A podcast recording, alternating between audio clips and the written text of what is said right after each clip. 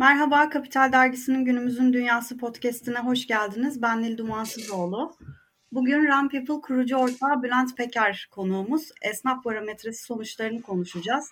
Esnafın içinde bulunduğu zor durumdan bahsedeceğiz. Hoş geldiniz Bülent Bey. Merhaba, hoş bulduk. Şimdi siz bakkal, market, kuru yemiş, büfe olmak üzere aylık 1500 noktayla hazırladığınız bir esnaf barometresi açıkladınız. Raporda görülüyor ki esnafın %42,5'u ilk sorun olarak COVID-19 salgınını gösteriyor. %27'si de işler kötüye gidiyor, umudum yok diyor. Bunlar çok ciddi bir oran aslında buna baktığınız zaman. Pandemi esnafı nasıl etkiledi? Siz bu raporu geçen yıl da yayınlamıştınız. O zaman bu kadar da böyle bir olumsuz tablo yoktu. Bu bir senede neler oldu? Aslında şöyle esnaf barometre çalışması yani Türkiye geleneksel kanalının nabzını tutan bir çalışma. Türkiye'de NATS2 örnekleminde 26 istatistik bölgede bütün Türkiye geleneksel kanal esnafı küçük esnaf diye tabir ettiğimiz geleneksel kanal esnafının temsilen yapılan bir çalışma 1500 noktada. Dolayısıyla Türkiye temsiliyeti çok yüksek bir çalışma her şeyden önce. Ve çalışma Ocak 2020 tarihinde başladı. Yaklaşık işte 15-16 ay geçti çalışmayı başlattığımız andan itibaren. Her ay düzenli olarak Türkiye'deki 1500 geleneksel kanal esnafını çeşitli kategoriler altında değerlendiriyoruz. Yaklaşık 35-40 dakika süren bir araştırma ölçümleme çalışmamız var. Birebir nokta sahipleriyle yapmış olduğumuz bir çalışma.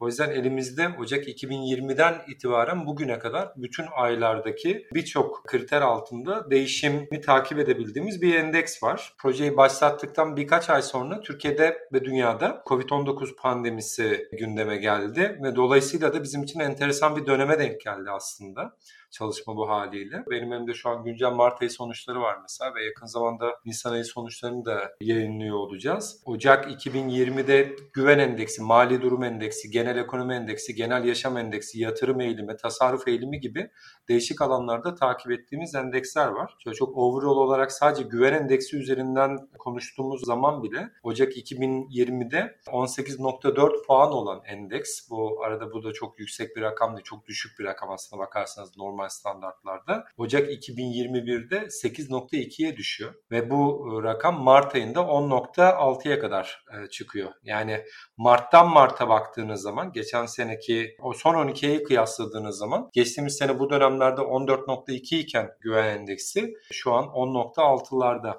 Bunun altında ekonomi endeksi mesela e, önemli bir endeks yine takip ettiğimiz mali durumu, genel esnafın mali durumunu takip ettiğimiz veya genel ekonomiye olan yaklaşımını takip ettiğimiz.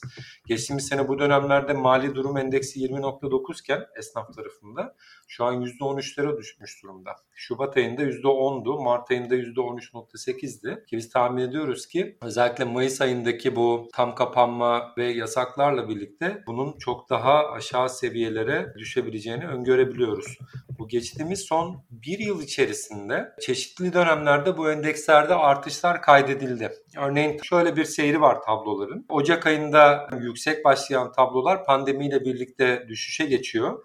Mart, Nisan, Mayıs aylarında en dip noktalarını gördükten sonra endeks. Sonra Haziran ayından itibaren, geçtiğimiz sene Haziran ayından itibaren hafif bir toparlanmaya geçiyor. Ki bu toparlanma Ağustos ayına kadar devam ediyor. Biliyorsunuz Eylül ayı e, bütün ülkelerde, bütün sektörler için önemli bir aydır. Back to school dediğimiz bir dönemdir. Yani okula dönüşün olduğu bir dönemdir. Dolayısıyla insanların tatilden döndüğü, ticaretin yoğunlaştığı, e, işte bütçelerin açıldığı bir dönemdir birçok anlamda. Dolayısıyla Eylül ayında aslında normalde ticaretin ciddi anlamda artmasını beklersiniz sezonsallık ayrıştırıldığında. Fakat geçen sene maalesef yaz döneminden sonra Eylül ayı itibariyle endişe oranı tekrar artmaya başladığı için Eylül, Ekim, Kasım ve sonraki aylarda devam eden bütün endekslerde bir düşüş söz konusu. Bu düşüş 2021 Ocak Şubat ayına kadar da geldi. Şubat Mart ayında çok hafif bir toparlanma söz konusu oldu bütün endekslerde. Çok az bir toparlanma söz konusu oldu. Fakat o da geçtiğimiz senenin sonuçlarına göre çok daha düşük ki önümüzdeki ay açıklayacağımız Nisan ayı ve Mayıs ayı endekslerinde ise bu sonuçların şu ankinden çok daha düşük olabileceğini tahmin ediyoruz açıkçası rahatlıkla görüyoruz. Covid-19 pandemisi ve Türkiye ve dünyada yaşanan genel ekonomik sıkıntıların esnaf üzerindeki etkilerini özellikle son bir buçuk senedir çok net bir şekilde sürekli ve istikrarlı bir şekilde negatife dönen bir seyir halinde takip ediyoruz. Zaten raporda o da var. Yani çok böyle minik bir toparlanmadan bahsettiniz ama hani esnaf şunu söylüyordu raporda. Tekrar kapanma olacak söylentileri var. Ondan endişeleniyoruz diyorlardı. Şimdi bu 17 günlük tam kapanma geldi. Ekonomik yönden alınan tedbirlerde esnafın %32'si bu desteklerden yararlanamadığını belirtmiş. Yararlananların %25'i de destekleri yetersiz görmüş. O zamanki sonuçlarda. Şimdi 17 günlük kapanma açıklandı ama esnafa bir destek paketi de açıklanmadı. Yani onları destekleyecek gerçekten. Saatleri de daha çok geri çekildi. Şimdi bu 17 günlük kapanma nasıl etkileyecek esnafı? Ee, Mayıs sonunda ne gibi bir sonuç bekliyorsunuz? Şimdi şöyle etkileniyor. Konuyu değerlendirirken iki türlü değerlendiriyorum. Bir esnafın içinde bulunduğu an itibariyle ne hissettiği, bir de geleceğe dair ne hissettiği konusu. Yani içinde bulunduğu dönem itibariyle bir takım sıkıntıları olabilir, işte endişeleri olabilir, problemler yaşayabilir vesaire. Bunu Türkiye'de çeşitli dönemlerde çok defa yaşadık. Fakat Burada asıl belirleyici olan geleceğe dair de ne hissettiği konusu. Peki her şeyden önce an itibariyle yani Nisan ve Mayıs ayı sonuçlarında güven endeksi, ekonomi endeksi, ticaret endeksi, esnafın genel mali ekonomik durumu ve geleceğe dair beklentilerin nasıl şekilleneceği konusunda çok rahatlıkla şu tahmini yürütebiliyoruz. Mayıs ayı çalışmaya başlattığımız Ocak 2020 tarihinden itibaren bence görmüş geçirmiş olduğumuz en kötü aylardan bir tanesi olacak. Yani bütün endekslerde ben yarı yarıya bir düşüş bekliyorum açıkçası. Bu şu anlama geliyor. Yani esnaf ekonomik anlamda hem de beklenti anlamında hem kendi işini ilgilendiren alanlarda hem de toplumun tamamını ilgilendiren konularda endişe düzeyini inanılmaz yükseltmiş durumda ve Mayıs ayında bunu peak yapacak. Beklentisini de inanılmaz düşürmüş durumda. Şimdi bunun yanı sıra geleceğe dair olan süreçte de özellikle bu Mayıs ayı içerisindeki konu biliyorsunuz bugüne kadar hep şey diye tartışıldı. Destek paketleri vesaire falan diye tartışıldı. Bu en son Mayıs ayında yapılan kısıtlamalarla birlikte konu artık destek paketinden de çıktı. Desteği bir tarafa bırakın mevcut hayatını devam ettirebilecek bir çalışma ortamı sağlanması noktasında çok yüksek bir şey var var. Şu an erken gelen sonuçları incelediğimizde sonuç gerçekten çok kötü. Sonuçlar çok kötü. Dolayısıyla hani desteği falan zaten beklemiyor. Destek beklentisi çok düşmüş durumda. Ama onun dışında bu kadar uzun süreli herhangi bir önlem olmadan ve gittikçe kapsamı genişleyen bir yapıda bu yasakların ve kısıtlamaların devam ediyor oluşu öyle tahmin ediyorum ki bunun e, asıl sonuçlarını önümüzdeki birkaç ay içerisinde ticarete olan yansımalarıyla çok daha net bir şekilde görüyor olacağız ve ben açıkçası geleneksel kanalda özellikle yeme içme sektöründeki ve alışveriş sektöründeki birçok küçük esnaf diye tabir ettiğimiz binlerce işletmenin bunun devam etmesi halinde dayanabileceğini, buna daha fazla göğüs gerebileceğini düşünmüyorum açıkçası. E, bütün beklentilerde bu. En kötü tablo aslında şu. Mart ayı sonuçlarında da Nisan ayı sonuçlarında da bu sürecin yakın zaman içerisinde toparlanabileceğine dair inanç da çok düşük bu arada. Bu bence daha kronik bir probleme işaret ediyor. Yani problemi içinde bulundukları döneme dair algılamıyorlar sadece geleceğe dair umudu olan insan sayısı ve esnaf sayısı da gözde görülür ölçüde azalıyor. Bence en büyük problemlerimizden bir tanesi de bu. Yani bu birkaç aylık bir süreç içerisinde toparlanabilecek bir tablo gibi görünmüyor maalesef. Şu anki e, beklentiler, şu anki analizler onu gösteriyor. Şimdi daha önceki geçen yılki kapanmalarda da esnaftan aynı ses yükselmişti aslında. Süpermarketleri anlıyoruz. Orada zaten hani ciddi insan yığılması olabiliyor. Fakat mahalle bakkalı dediğiniz şey zaten mahalledeki insanın küçük bir ihtiyacını, o anki ihtiyacını gidermesi için hemen girip çıktığı, kalabalık olmayan, yığılma olmayan yerler. Zaten esnafın en çok şikayet ettiği şey de en fazla satış yaptığımız saatte yani 5'te bir bakkal kapanıyor. Halbuki 5'te süpermarket kapanabilir ama bakkal ona kadar açık olsa hem insanlar ihtiyaçlarını görür hem esnafın da bir şekilde yükü azalırdı. Bunu nasıl değerlendiriyorsunuz? Bu konuda bir talebi var mı esnafın? Kesinlikle. Yani bu tür kapanma ve kısıtlamaları belirlerken bütün sektörleri eşit düzeyde kapsayabilecek bir içerikle bu uygulamanın yapılıyor olması son derece hayati. Şimdi bizim esnaf diye tabir ettiğimiz kesim aslında Türkiye'de milyonlarca insanın evine giren aş. Yani yüz binlerce tüccardan bahsediyoruz, yüz binlerce tacirden bahsediyoruz. Doğal olarak da milyonlarca insandan bahsediyoruz. Yani bundan ekmeğini sağlayan, geçimini sağlayan milyonlarca insandan bahsediyoruz. Şimdi zaten normal şartlar altında küçük esnaf kapitalist piyasa düzeni içerisindeki rekabetçi koşullardan en fazla etkilenen kesimdi. Yani bu işte büyük alışveriş merkezlerinin, AVM'lerinin sayısının artması, büyük e, perakende zincirlerinin, indirim mağazalarının sayısının Türkiye'de 30-40 binlerle ifade edilebilen rakamlara erişmesi zaten yıllardır esnafı çok negatif bir şekilde etkiliyordu. Üstüne bir de ekonomik sıkıntılar ve Covid pandemisi iyice hassaslaştırdı, istikraroganlaştırdı. Şimdi bunun üstüne bir de böyle bir dönem içerisinde ticaretini etkileyebilecek kısıtlamalar getirdiğiniz zaman bu çalışma saatleriyle ilgili olabilir. Ya bakınız e, alkollü ürünlerin satışının engellenmesiyle ilgili olabilir. E, şimdi o kapsamı bugün itibariyle bu sohbeti yaptığımız gün itibariyle farklı kategorileri de e, biliyorsunuz dahil ettiler. Buna dair çok ciddi bir e, tartışma var şu anda evet. an itibariyle yürüyen. E, bunları da dahil ettiğiniz zaman hani geriye şey kalıyor e, ekmek, zeytin, peynir alınabilecek bir alışveriş dünyası kalıyor. E, burada çok ciddi haksızlıklar olduğu kanaatindeyim açıkçası. Bir taraftan siz internetten bu alışverişin tamamını yapabiliyorsunuz. Yani internetten bu siparişleri verebiliyorsunuz. Diğer taraftan hemen evinizin dibindeki mahalle bakkalından içeride 2 dakika geçirip 5 dakika 3 dakika geçirip yapabileceğiniz bir alışverişin sepetinize atabileceğiniz ürünlerin %80'ini alamıyorsunuz. Şu anki durum onu gösteriyor. E, bunun çok radikal sonuçlar olacağına inanıyorum ben. Yani çok kırılgan bir e, dönem içerisinde gerçekleşen bu kararların esnaf üzerinde inanılmaz kırılmalar yaşatacağına inanıyorum. Bunu küçük esnaf üzerinde de söylüyorum. Yeme içme esnafı ve hizmet esnafı özelinde de söylüyorum aynı şekilde. Dolayısıyla açıkçası içinde bulunduğumuz koşulların esnaf perspektifinden bakıldığında ki birçok esnaftan da aynı geri dönüşü oluyoruz zaten. Adil ve makul olduğunu düşünmüyoruz. Bütün göstergeler, bütün gelen tepkiler bunu gösteriyor şu anda. Ya bu dönemde kapanan esnaf oldu mu? Siz gerçi daha çok bakkallar ve büfeler gibi esnaf kategorisi üzerinde çalıştınız ama kapananlar oldu mu ya da kapanması beklenen var mıdır? O soruya şöyle cevap vereyim. E tabi bu açılma kapanma istatistikleri devletin resmi kurumları tarafından daha doğru bir şekilde verilir. E ki onlarda da şu an muazzam bir tartışma var o istatistiklerde de bir sürede biliyorsunuz. Dolayısıyla o anlamda çok net bir tablo sayı veremem ama kendi çalışmalarımızda gözlemlediğim bir şey söyleyebilirim. Biz her ay yapmış olduğumuz bu 1500 noktada yapmış olduğumuz araştırmayı bir sonraki ay tekrar ederken noktaların %40'ını listenin %40'ını yeniliyoruz. Bu değiştirdiğimiz %40'ını yenilediğimiz listenin %20'si yani yenileme sebebimiz, noktaların %20'si yenileme sebebimiz aynı esnafla çeşitli sebeplerle, sahiplerle tekrar görüşemiyor oluşumuz. Yani bu ne demek?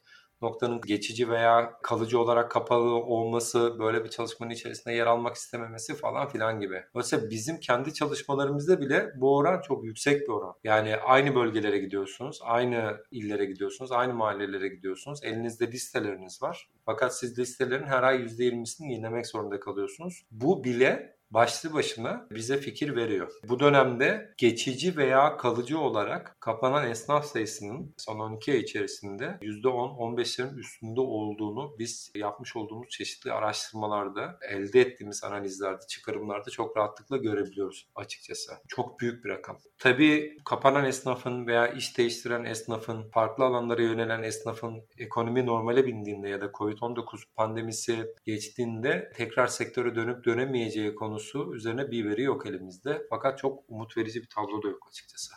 Burada belki yani şuna gelebiliriz. Borçluluk oranları da yüksek galiba. Ee, sizin tablonuzda çok borçluluk yüksek. da var. Onlardan da bahseder misiniz? Esnaf ne kadar borçlu? Çünkü bu borçlar nasıl ödenecek? Burada verilen kayıplar muhtemelen bu dönemde tekrar kredi çekiliyor ya da borç alınıyor çünkü. Şimdi esnafın borçluluk durumu iki türlü soruyoruz. Bireysel borçluluk durumunu soruyoruz. Bireysel krediler ya da işte kendi kişisel işiyle ilgili kredilerdeki borçluluk durumunu soruyoruz. İkincisi de ticaretiyle ilgili, yapmış olduğu işle ilgili borçluluk durumunu soruyoruz. Şu an son rakamlar %80'inden fazlasını yaklaşık %85'in hem bireyselde hem de ticaride borçlu olduğunu gösteriyor esnafın. Bu soruları ardı ardına devam ettiriyoruz bu arada. Sadece borçluluk durumunu sorarak bırakmıyoruz. Bir de sorduğumuz şey şu. Bu borçluluk durumunu devam ettirme eğilimi var mı? Yani e, krediyi krediyle kapatma eğilimi var mı? Var. Ama imkanı var mı konusunda ise tekrar kredi çekebilme ihtimali imkanı olan esnaf sayısının o %85'lerden %10'lara düştüğünü görüyoruz. Bu şunu gösteriyor bize. Borçluluk durumu inanılmaz yükselmiş durumda. Bireysel ve ticari kredilerde ve o borcu yakın zamanda işiyle kapatamayacağını düşündüğü için yeni bir krediyle kapatma yoluna gittiğinde de %10'larda 12'lerde çok küçük bir kısmının tekrar kredi çekebilme ihtimali olduğunu görüyoruz. Bir başka parametrede biliyorsunuz bu krediler sadece ihtiyaçtan çekilmiyor. Aynı zamanda işlerini büyütebilmek için de yatırım yapabilmek için de çekiliyor. E, yatırım yapabilme iştahının da işini büyütebilmek için, ticaretini büyütebilmek için kredi yoluyla finansman kullanma ihtiyacının da yine %10'ların altına düştüğünü görüyoruz. Şunu söyleyeyim sadece hiçbir şekilde ticaride ve bireyselde kredi borcum yok diyen esnafın oranı %2. Yani bu başlı başına sıkıntılı bir tablo açıkçası. Yani bu borçluluk durumu ve ticaret durumu bir sürü sıkıntıyı da beraberinde getiriyor. Bu durum aynı zamanda esnafın tahsilat türlerine de dönem dönem yansıyor. Bizim mesela bu dönemde takip ettiğimiz en ilginç endekslerden bir tanesi esnafın tahsilat türlerindeki değişiklikti. Her 3-4 ayda bir tahsilat türlerindeki değişiklik kredi kartı nakitten veresiyeye doğru kaydı. Yani dönem dönem veresiye biraz daha yükseldi. Dönem dönem kredi kartı daha yükseldi. Şu an veresiye tahsilatta da mesela sona gelindiğini görüyoruz. Neden? Çünkü veresiye sattığı zaman satmış olduğu malın ürünün yerine koyabileceği yeni ürün için bir ödeme imkanı yok elinde. Nakdi yok. Dolayısıyla da olabildiğince tahsilatı e, nakde ve kredi kartına çevirmeye çalışıyor. Bu durumda beraberinde ticaretinin göreceli olarak %15, %20'lerde her ay düşmesine sebep oluyor şu anki durum. Yani nakit alsanız başka bir sıkıntı, veresi alsanız başka bir sıkıntı. Dolayısıyla benim naçizane düşüncem, görüşüm bu tablonun Türkiye'nin makro mikroekonomik gidişatında çok radikal iyileşmeler olmadan veya çok ciddi bir teşvik ya çok ciddi bir destek paketi esnaf tarafında açıklanmadan yakın vadede düzelebilme ihtimali pek açıkçası ufukta görünmüyor. Bunun olabilmesi yine sorduğum sorular içerisinde beklentileri yani ekonomiden ve devletten beklentilerini değerlendirdiğinizde mesela nakdi destekten daha çok talep mevcut kredilerin ötelenmesi, SGK ve vergi tarafındaki borç yükümlülüğünün ötelenmesi, elektrik, doğalgaz şimdi esnafın en önemli giderleridir. Yani kiraların ötelenmesi ya da bu konuda esneklik tanınması gibi talepleri var. Ama tabii bunu şununla karıştırmamak lazım. Bu talepler böyle bir günde ilan edilen çek vadelerinin işte bir ay daha ötelenebileceğiyle ilgili talepler değil. O da çünkü bütün dengeyi bozuyor. Evet. Yani o öyle bir tek sadece tek bir perspektiften bir yaklaşımla çözülebilecek bir konu gibi görünmüyor. Burada daha çok esnafın üzerindeki yükün hafifletilmesi bile, mali yükün hafifletilmesi bile sorumluluk anlamında bir can suyu e, sağlayacaktır diye düşünüyorum. Ve mali sorumlulukların azaltılması kısmi olarak da sektör ve kategori bazı değişecek şekilde uzun süre ödemesiz, geri ödemesiz destek paketlerinin açıklanması bu tablonun daha hızlı toparlanmasını sağlayacaktır. Bunun dışında e, kısa vadede yani 2021 yılı içerisinde ben bu tablonun 2020 seviyesine dönebileceğini düşünmüyorum açıkçası. Bakın 2020'den bahsediyorum ki 2020'de takdir edersiniz ki çok matah bir yıl değildi ekonomik anlamda. Hı hı. 2021 e, yılı içerisinde geri kalanında ki 2020'nin daha başındayız. 2020 seviyelerine bile dönmemiz göreceli olarak bir iyileşme anlamına gelecek benim nezdimde.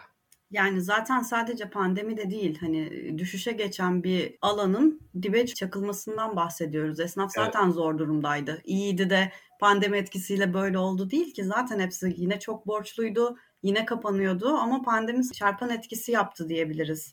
Esnafın önceki durumlarının Kesinlikle. da düzeltilerek bir strateji oluşturulması lazım. Kesinlikle. Yani burada şu perspektifi belki bir çıkarım olarak değerlendirmekte yarar var. Şimdi tabii ki serbest piyasa koşullarında işte liberal ekonomilerde işte kapitalist sistem bir takım araçları devreye girer ve rekabetçilik durumu söz konusu olur. Rekabetçilikte de çağın getirdiği koşullara en iyi uyum sağlayan ticari işletmeler rakiplerine göre daha öne geçerler. Tüketiciyle en iyi şekilde buluşabilen, tüketicinin alışverişinin ihtiyaçlarına en iyi cevap verebilen işletmeler rakiplerine göre daha fazla ön plana geçerler. Türkiye'de perakende sektöründe son 20 yıldır yaşanan dönüşüm bu noktada çok ciddi etkiler yarattı. Modern kanalın ve dijital kanalların gelişmesi, perakende sektörünün ilerlemesi, rekabetin artması gibi birçok e, konu genellikle küçük esnaf tarafında bugüne kadar her geçen gün daha kötüye giden bir tablo seyretti etti. Bu serbest piyasa ekonomisinin doğal koşulu mudur? Evet doğal koşuludur. Ama diğer taraftan toplumsal açıdan bakarsanız esnaf diye bizim tabir ettiğimiz kesim Türkiye'de yüzyıllardır devam eden bir geleneğin, bir kültürün yansıması aslında. Dolayısıyla sadece ekonomik anlamda yapılabilecek değerlendirmeler bu noktada yetersiz kalır. Her şeyden önce milyonlarca insanın ekmek kapısı. Aynı zamanda sağlıklı bir tüketim toplumu oluşabilmesi için ve bu tüketim toplumundaki dengelerin alışverişçiler ve halk nezdinde adil bir şekilde onların lehine gelişebilmesi için korunması ve kollanması gereken bir kitle ve kesim olarak görüyorum ben esnaf olarak tabir ettiğimiz kesimi. Ne olacak canım işte yerine e, internet siteleri çıksın, işte yerine daha çok modern kalan noktaları açılsın, fiyatlar daha da ucuzlasın gibi bir dünyaya götürmüyor aslında bizi.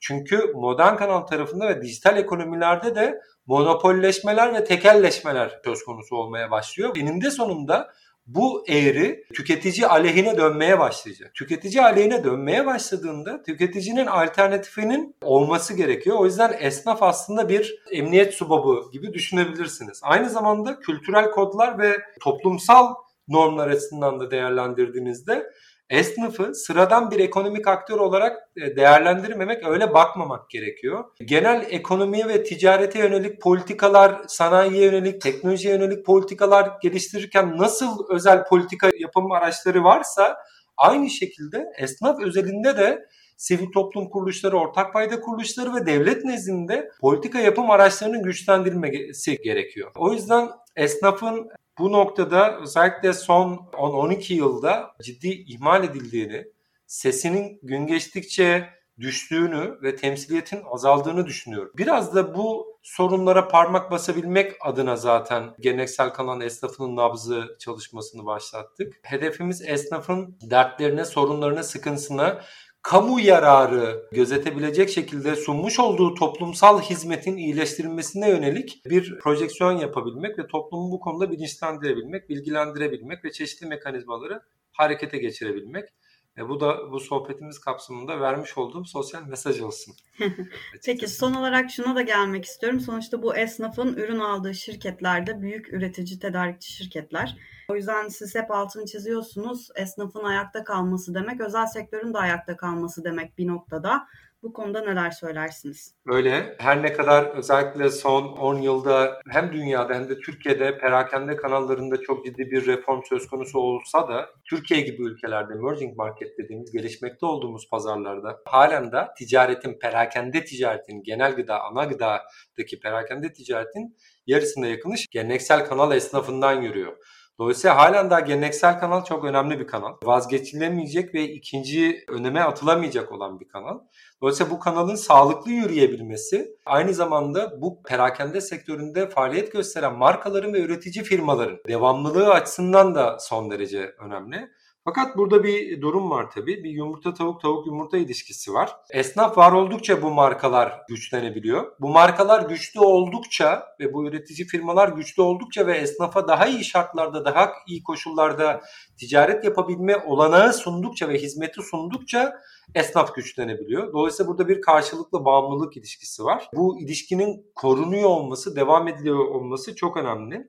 Biz pandemi döneminde yine bu yapmış olduğumuz çalışmada aynı zamanda şunu da mercek altına aldık. Esnafın bu üretici markalarla olan ilişkileri ve iletişimi. Yani ticareti nasıl gidiyor? İşte kategori bazlı olarak değerlendirildiğinde ve çeşitli başlıklar altında değerlendirildiğinde birlikte çalışmaktan en fazla memnuniyet duyduğu markalar hangileri? Esnafın gönlünde yatan markalar hangileri? E, bunları da araştırıyoruz ve Türkiye'de yaklaşık top 70 75 hatta 80'e yakın markayı bu anlamda mercekte tutuyoruz. Esnaf nezdinde en fazla çalışılmaktan memnun olan markalar. Bunu alkol hariç, alkol dahil, tütün ürünleri hariç, tütün ürünleri dahil genel memnuniyet, iyi ticari şartlar, ödeme koşulları, satış personelinin yaklaşımı, mal sevkiyat süreleri ve şartları gibi çeşitli kriterlerde değerlendiriyoruz ve esnafın gönlünün şampiyonu olan markaları takip ediyoruz. İlk 3'e giren, ilk 5'e giren markaları dönem dönemde açıklıyoruz kamuoyuna, e, paylaşıyoruz açıkçası. İlk üç marka hangisi esnafın gönlündeki? İlk beş olarak söyleyebilirim mesela Mart ayı sonuçlarına göre hızlı tüketim ürünlerinde genel memnuniyet oranı en yüksek olan marka örneğin Nestle. ikinci sırada Eti e, geliyor. Daha sonra Pınar. Dördüncü de Tadım. Beşinci de Pepsi markaları geliyor. Yani Mart ayı sonuçları bunu gösteriyor. Sonuçlar birbirine çok yakın bu arada. Yani ilk ona indiğinizde birbirine çok yakın oranlarda birbirine çok yakın sonuçlar görüyorsunuz diğer markalarla birlikte. Fakat ilk 15'ten itibaren barem açılıyor. Tütün ürünleri tarafında da bunu ayrı takip ediyoruz. Mesela ayrı bir skorlamamız var. Orada da Philip Morris, JTI, British American Tobacco, Imperial Tobacco ve European Tobacco olmak üzere ilk 5 sıralanıyor. Yine sonuçlar burada da birbirine çok yakın. Bu markalar adını benim esnaf nezdinde genel memnuniyet, iyi ticari şart, sağladıkları iyi ticari şartlar ve ödeme koşulları, esnafa dokunan satış ekibinin kalitesi ve mal sevkiyat şartlarıyla esnafın gözünde bir tık daha ön plana çıkmış Mart ayında. Hı. Evet, bunun bir ekosistem olduğunu unutmamak lazım. O yüzden belki de evet. bu tedarikçi şirketlerin hani bazen esnafın sesi çünkü gerçekten çok çıkmıyor. Esnafın sesi şimdiye kadar çok duyurmaya çalışıyorlardı ama çok küçük bir alanda yankı buluyordu. Bu alkollü içeceklerin satışı konusunda kamuoyunun da desteğiyle aslında esnafın sesi duyulmuş oldu. Sorunlar çok önceden geliyordu. Tabii. Belki tedarikçi şirketlerin de esnafın sesinin duyurulmasında bunun bir ekosistem olduğunu unutmadan biraz daha katkı sağlaması lazım. Çünkü bu durumda özel sektörden yani, kesinlikle ses çıkmadı. Evet, evet. Bence en büyük handikapımız, en büyük problemimiz Türkiye'deki mevcut ekonomik ve politik durumdan kaynaklanan sebeplerle özel sektör bu konularda görüş beyan etmiyor. Böyle bir şeyimiz yok maalesef. Ki çok toplumsal anlamda çok ortada buluşabileceğimiz konularda bile bunu tek tük görebiliyorsunuz. Yani örneğin işte şiddetle ilgili konularda, toplumsal barış, huzurla ilgili konularda, ekonomiyle ilgili konularda, ortak refleks göstermemiz alanlarda bile özel sektörün çok pioneerlık ettiğini, liderlik ettiğini ben de düşünmüyorum açıkçası. Ve fakat bu konu, şu esnafla ilgili konuştuğumuz konu bütün oyunları bozar. Yani esnafın ezildiği, esnafın gün geçtikçe eridiği bir noktada özel sektörün ön planda veya arka planda bunun düzeltilmesine yönelik bir çaba içerisine girmemesi veya sesini yükseltmemesi, tepkisini ortaya koymaması, yönlendirici olmaması, demokratik yollarla çeşitli işte lobi faaliyetleri yürütmemesi demek kendi topununa sıkması anlamına gelir benim kanaatimce. Neden? Çünkü bu kitleyi siz korumazsanız yani sizin ticaretinizi, sizin ürünlerinizi tüketiciye ulaştıran on binlerce, yüz binlerce esnafı, milyonlarca insanı korumaya yönelik bir refleks göstermezseniz ve onların gelecekteki varlıklarını tehdit altına sokan duruma bir ses çıkarmazsanız yarın öbür gün o esnafın düşeceği durumdan da doğrudan etkilenirsiniz. O yüzden de bu noktada özel sektöre çok önemli sorumluluklar, roller düştüğünü düşünüyorum açıkçası. Bunun ortak akıl içerisinde ve dayanışma içerisinde. Çünkü özel sektörü de yakından takip ettiğimiz zaman markalarımız da büyümeye devam ediyorlar bu arada yurt içinde ve yurt dışında. Çünkü bizim bu listedeki ilk 75'e giren markaların tamamı aynı zamanda ihracatçı markalarda. Hı hı. Dolayısıyla Türkiye'de yaşadıkları ticari kayıpları zaten dövizlerdeki yükseliş ve farklı sebeplerle ihracattan kompanse edebiliyorlar. O halde Türkiye'deki ticaretlerinin devamı ve uzun süreli olabilmesi için Türkiye'deki esnafa birçok anlamda destek olmaları gerekiyor. Ödeme şartları, koşulları anlamında destek olmaları gerekiyor. Daha çok hizmet götürmeleri gerekiyor. Daha çok satış yapabilmeleri için onları teşvik etmeleri ve yönlendirmeleri gerekiyor diye düşünüyorum. Aksi takdirde burada küçülen bir pazar monopolleşmeye doğru perakendeyi götürür. O da en başta özel sektör üreticilerini vurur. Böyle bitirelim o zaman. Çok teşekkür ederim Bülent Bey katıldığınız için. Ben çok teşekkür ederim. Çok sağ olun e, vakit ayırdığınız için. Hem de Türkiye'de milyonlarca insanın hayatını ilgilendiren bir konuda ekonomik anlamda ve yüz binlerce ekonomik aktörün hayatını ilgilendiren bir konuda özel bir sohbet yaptığınız için ben sizlere çok teşekkür ediyorum. E, çok sağ olun. Sağ olun. Görüşmek üzere. Hoşçakalın.